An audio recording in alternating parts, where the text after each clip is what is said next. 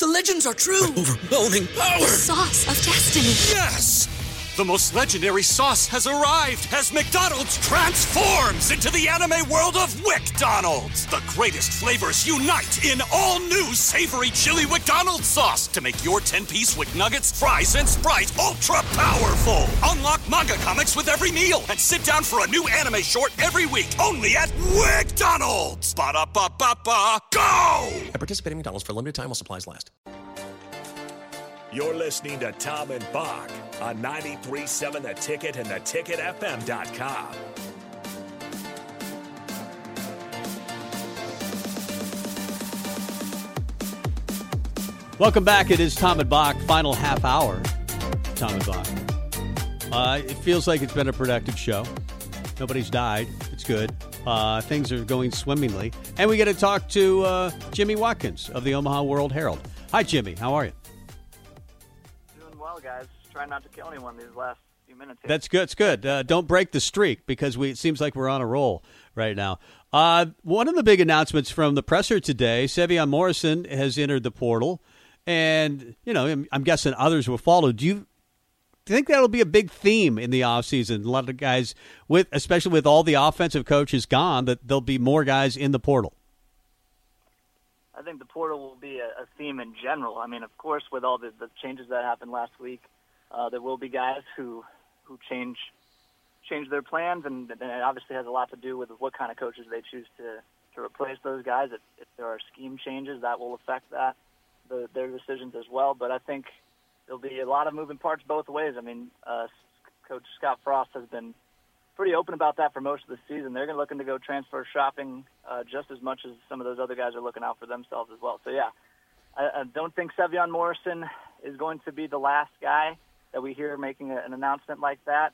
And Nebraska, I think having Frost around will help keep some guys around. But, yeah, there's certainly going to be some movement on that front. Yeah. Well, it's interesting, you know, a lot of big picture talk, but as well the Wisconsin game coming up this weekend. And Tom asked me, how much do I think Nebraska's offense is going to score against that Wisconsin defense, which has been so good over the last couple of games? What would be your guess at this point in the week? Man, it's having 2 weeks off should help you in most cases, but when you're shuffling your whole coaching staff like this, I have absolutely no idea what to expect from Nebraska going to that Wisconsin game. But I think that it's got to be overall not a great look to change so much going up against.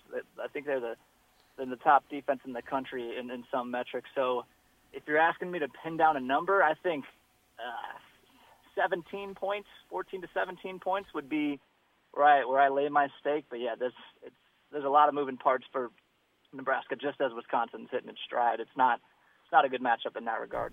Well, we're heading into year number 5, and not a lot of coaches get that with 15 and 27 records and 10 and 22 records in their conference. Can you see why that case was made and ultimately keep Frost because we really like what the defense is doing and Eric Schoenander is doing? Certainly, yeah. That's one case to be made, although when you hire an offensive head coach, it's probably not a great look if your best case for keeping him is the defensive coordinator. So there's that, but I think more of what this decision was about is logistics. I think Trev sees that if they fired Scott this year, that's just you're taking a huge tumble for next year. We're talking about guys in the transfer portal right now. If they fired Frost, it would be an avalanche of guys going into the portal, and then you know as Frost was talking about it being a big fix when he first got here. I don't know that it would be a much better situation for the next guy if they made that decision now, particularly with the emphasis that they've put on the transfer portal for next season. It's pretty clear that Scott has been planning as if he's going to get a fifth year for most of this year. He's going to put a lot of eggs in that transfer portal basket next season, and if the next coach along was handed that situation, that's not a great spot. This is a small recruiting class that Nebraska has coming in next year. So I think if for no other reason, I think there are genuine reasons why that Trev likes Scott and thinks that Scott can be a good CEO-type leader for the program. But I think if nothing else, you can kick the rock down the road and say, if we do have to make this change again a year from now, the program will just be in a much better position to handle that change than if they did it last week or in the next couple weeks. Now, Frost has emphasized today the importance of the offensive coordinator hire. Of course, he's saying that he hasn't really, dove into it too much because he's preparing for Wisconsin.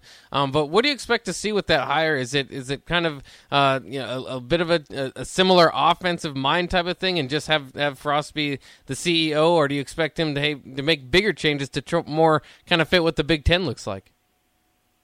Yeah, I said this to Sam McEwen when we had our podcast last week. I think Scott's been married to the offense his entire life. It's been his sort of his love child on the coaching staff. He's not in charge of it anymore.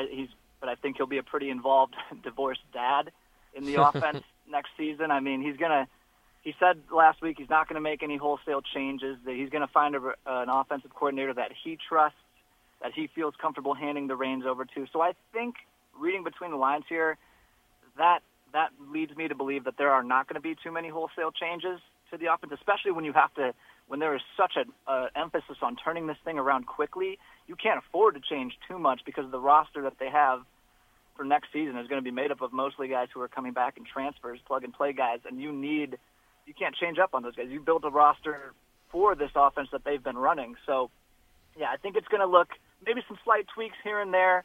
Every coach obviously has a different sort of style, a different sort of touch with play calling, but I don't expect too much to change. And I do still think maybe if Scott's not, calling plays or as involved in that meeting, I can't see him getting too far away from that. At his heart, he's an X's and O's guy.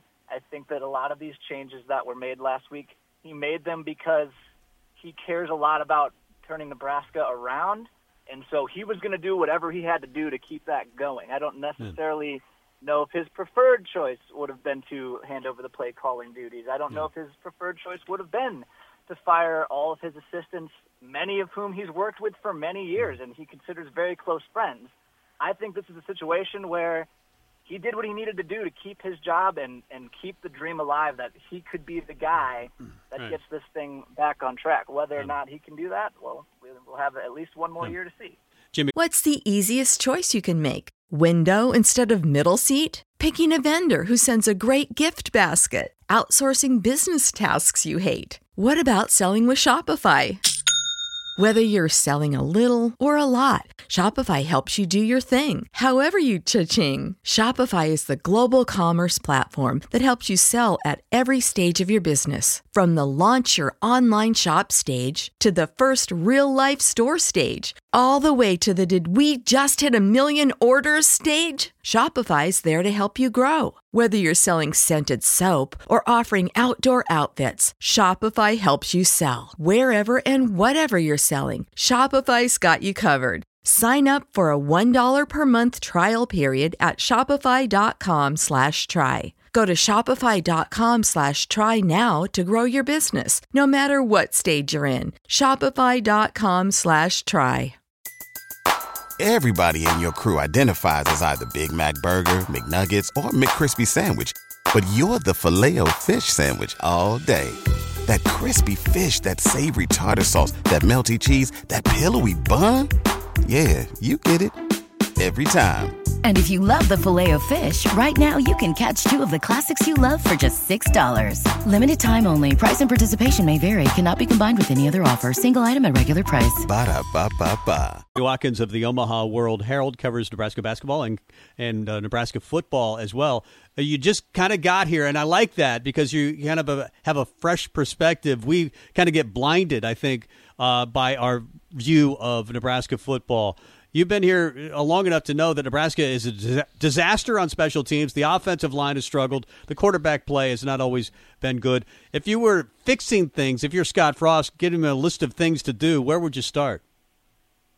Well, I think the top of the list is quarterback because I think at this point we have enough writing on the wall. I thought it was very interesting, the timing of the news where they told us that Adrian Martinez had been playing with the broken jaw and everything.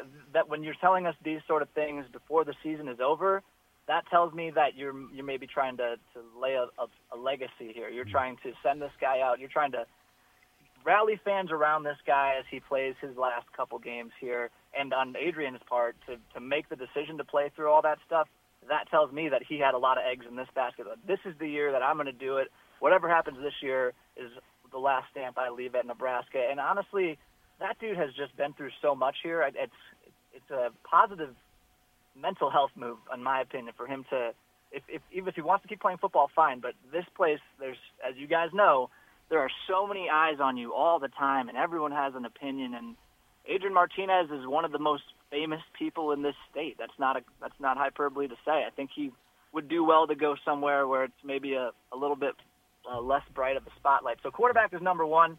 I would hope that if they're thinking about changing quarterbacks, maybe you get a look at Logan Smothers in these last two games. But I also think they'll go transfer portal shopping for that one. I think they'll go transfer portal shopping for a lot of these types of fixes. I think they'll go grab a tackle. Wouldn't be surprised to see them go grab a running back, assuming there is other movement at other skill positions. Receiver, for example, a lot of moving parts in that room. Wouldn't be surprised to see one or two of those guys go elsewhere. Wouldn't be surprised to see Nebraska bring in one or two of those guys, particularly after the success they had with Samora Toure, a transfer this year. Yeah. You can also do a lot with the position coaches. At the end of the day, it was deemed that those guys weren't doing a good enough job. So, maybe a new offensive line coach hire does do a world of good for the guys that they have in that room that are, by the way, very young, and it takes those guys a long time to gel at that position. But I think their approach is, for the most part, they see holes that they can fill through the transfer portal, and they're going to bring in a bunch of new bodies to help fill them. More talent is never a bad answer. It's just that with the transfer portal, you don't always know what you're getting there. Yeah. Well, that's interesting. Let's switch to basketball before we let you go. Nebraska coming off a 74-65 win over Sam Houston. One of the breakout stars in that game was Eduardo Andre. It's kind of been interesting to try to follow his minutes and his production so far this season. Do you expect to see more of that Eduardo Andre moving forward, or you think it's going to be kind of up and down, hot and cold with him? Well, I think that the reason that he hasn't been playing more consistent minutes to start this season, the reason why he didn't play against Western Illinois, is that coaches wanted to see a little bit more of that consistency from him. So there's always a possibility, especially with him being a young guy I think he's only been playing basketball for 5 years. There's going to be a lot of growing pains with him as he develops. But I know he's going to be playing a lot more because Fred Hoiberg said today during his press conference that absolutely Eduardo will be a part of their rotation after the minutes he gave them against Sam Houston State. That feels like a no-brainer. He had career high in points and rebounds. He had 11 and 7 against Sam Houston State. Game changed as soon as he got in there. He was their best. He's been the best defensive rebounding big of the three that I've seen them play, mostly at the center spot between him, Wilhelm Breidenbach, and Derek Walker. I think those guys are doing a fine job battling under the board. Eduardo just was, in terms of just grabbing volume per minute, he was doing the best job of the guys I've seen. So yeah, we'll see more of Eduardo. He's got a ton of tools that coaches are really excited about. He moves really well laterally. He can switch on to smaller guards. He can disrupt passing lanes. He started a couple of the fast breaks that he finished with dunks against Sam Houston State. He's a really exciting defensive prospect. He's just really young, and he hasn't been playing the game for very long. So he's got a long developmental runway, and he's a fascinating guy to watch for sure. Jimmy Watkins of the Omaha World-Herald, our guest. Nebraska has a challenge right now at point guard. Not that I don't think he could do it. Alonzo Verge did have 7 assists, but he's not a natural point guard. What's the learning curve for him, do you think? He's a guy that has not really played a ton of point guard in his college career. And in junior college, he was an off-the-ball, score-first kind of guy. At Arizona State, he was an off-the-ball, score-first kind of guy. And that team in general was a very one-on-one heavy team.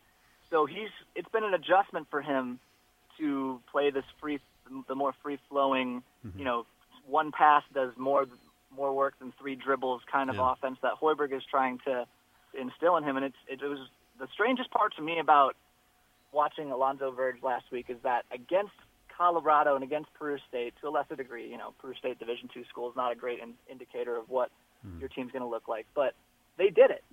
Against Colorado in particular, they moved the ball really well for long stretches. Alonzo Verge was a dynamic playmaker. He was throwing no-look passes every which way to Derek Walker off the pick and roll. But teams started switching against them. They started switching the pick and roll, which means you're going to get a mismatch on the guard, and Alonzo took that to mean it's time for me to go a lot of time. And I think Hoiberg wants him to do that within reason. I think he probably – Verge probably tried to force it a little bit too much during their games last week. And Hoiberg had a film session with him after Friday's game, just kind of showing him, like, look, man, when you make these simple plays, when you make a simple pass instead of trying to do the three combo crossovers that are fun to watch and sometimes end up with the defender on the floor, it's cool to see. But you're expending a lot of energy, and it's not always getting us the best look. So they're working with him. I think that he's so talented. He definitely has the capacity to do it. It's just a matter of, do you have enough trust in those moments? Because there are going to be moments where Hoiberg's way isn't always going to work. The possessions will look stagnant both ways. They're not always going to score just because they're moving the ball. So you just got to trust. And it's very early in the season. Alonzo got here late. He was an ad that they made after Delano Banton went into the draft. So he's still new around here. He's still building trust with everyone. And I think that they can work it out eventually. Right now they're going through some growing pains. Yeah. And how much do you expect those growing pains to leak into tomorrow night's game against Creighton? Because, I mean, this team, a lot of positive storylines coming out of the game against Sam Houston, but they were trailing by 10 there early in the second half, so they still have a long ways to go. I mean, the positive storyline is they found a way to win an ugly game, but it was an extremely ugly game. I think they had, against Western Illinois, they had 45 one or zero pass possessions. I haven't finished counting them up against Sam Houston State yet, but they still had a good number. It was still a lot of one-on-one, ball-sticky basketball that I know that Hoiberg isn't fond of. So tomorrow is going to be an interesting situation for them because both of these teams are in very similar situations where they're very new. I think Creighton only has 3 returning rotation players from last year. Both teams are working in 8 new scholarship guys, and both teams like to play really, really fast, and neither team is shooting very well right now. There's a high, on the aesthetically pleasing scale, there's a very low floor, and there's a high disaster potential. There could be a ton of turnovers. There could be a lot of brick three-pointers that turn into fast breaks. So I think Nebraska's offensive issues are rooted in the half court. In transition, it's a matter of how they shoot, and that hasn't gone super well so far, but you could also argue that that's going to come around at some point. Yeah. So I think tomorrow is just going to be helter-skelter. I have no idea what to expect from either of those teams. I know they're going to play super fast, and I know there's going to be a lot of shots going up. Well, I know this. If Nebraska wins, we'll overreact to it. Or if they lose, we'll do the same thing. That's what we do on this show. Great stuff, Jimmy. We'll talk to you soon. All right, guys. Thank you. Jimmy Watkins of the Omaha World-Herald covers Nebraska football and basketball. Let's get to break and hit the pregame. Coming up next. You're listening to Tom and Bock. Watch live on Facebook, YouTube, or Twitch. Everybody in your crew identifies as either Big Mac Burger, McNuggets, or McCrispy Sandwich. But you're the Filet-O-Fish Sandwich all day. That crispy fish, that savory tartar sauce, that melty cheese, that pillowy bun. Yeah, you get it. Every time. And if you love the Filet-O-Fish, right now you can catch 2 of the classics you love for just $6. Limited time only. Price and participation may vary. Cannot be combined with any other offer. Single item at regular price. Ba-da-ba-ba-ba.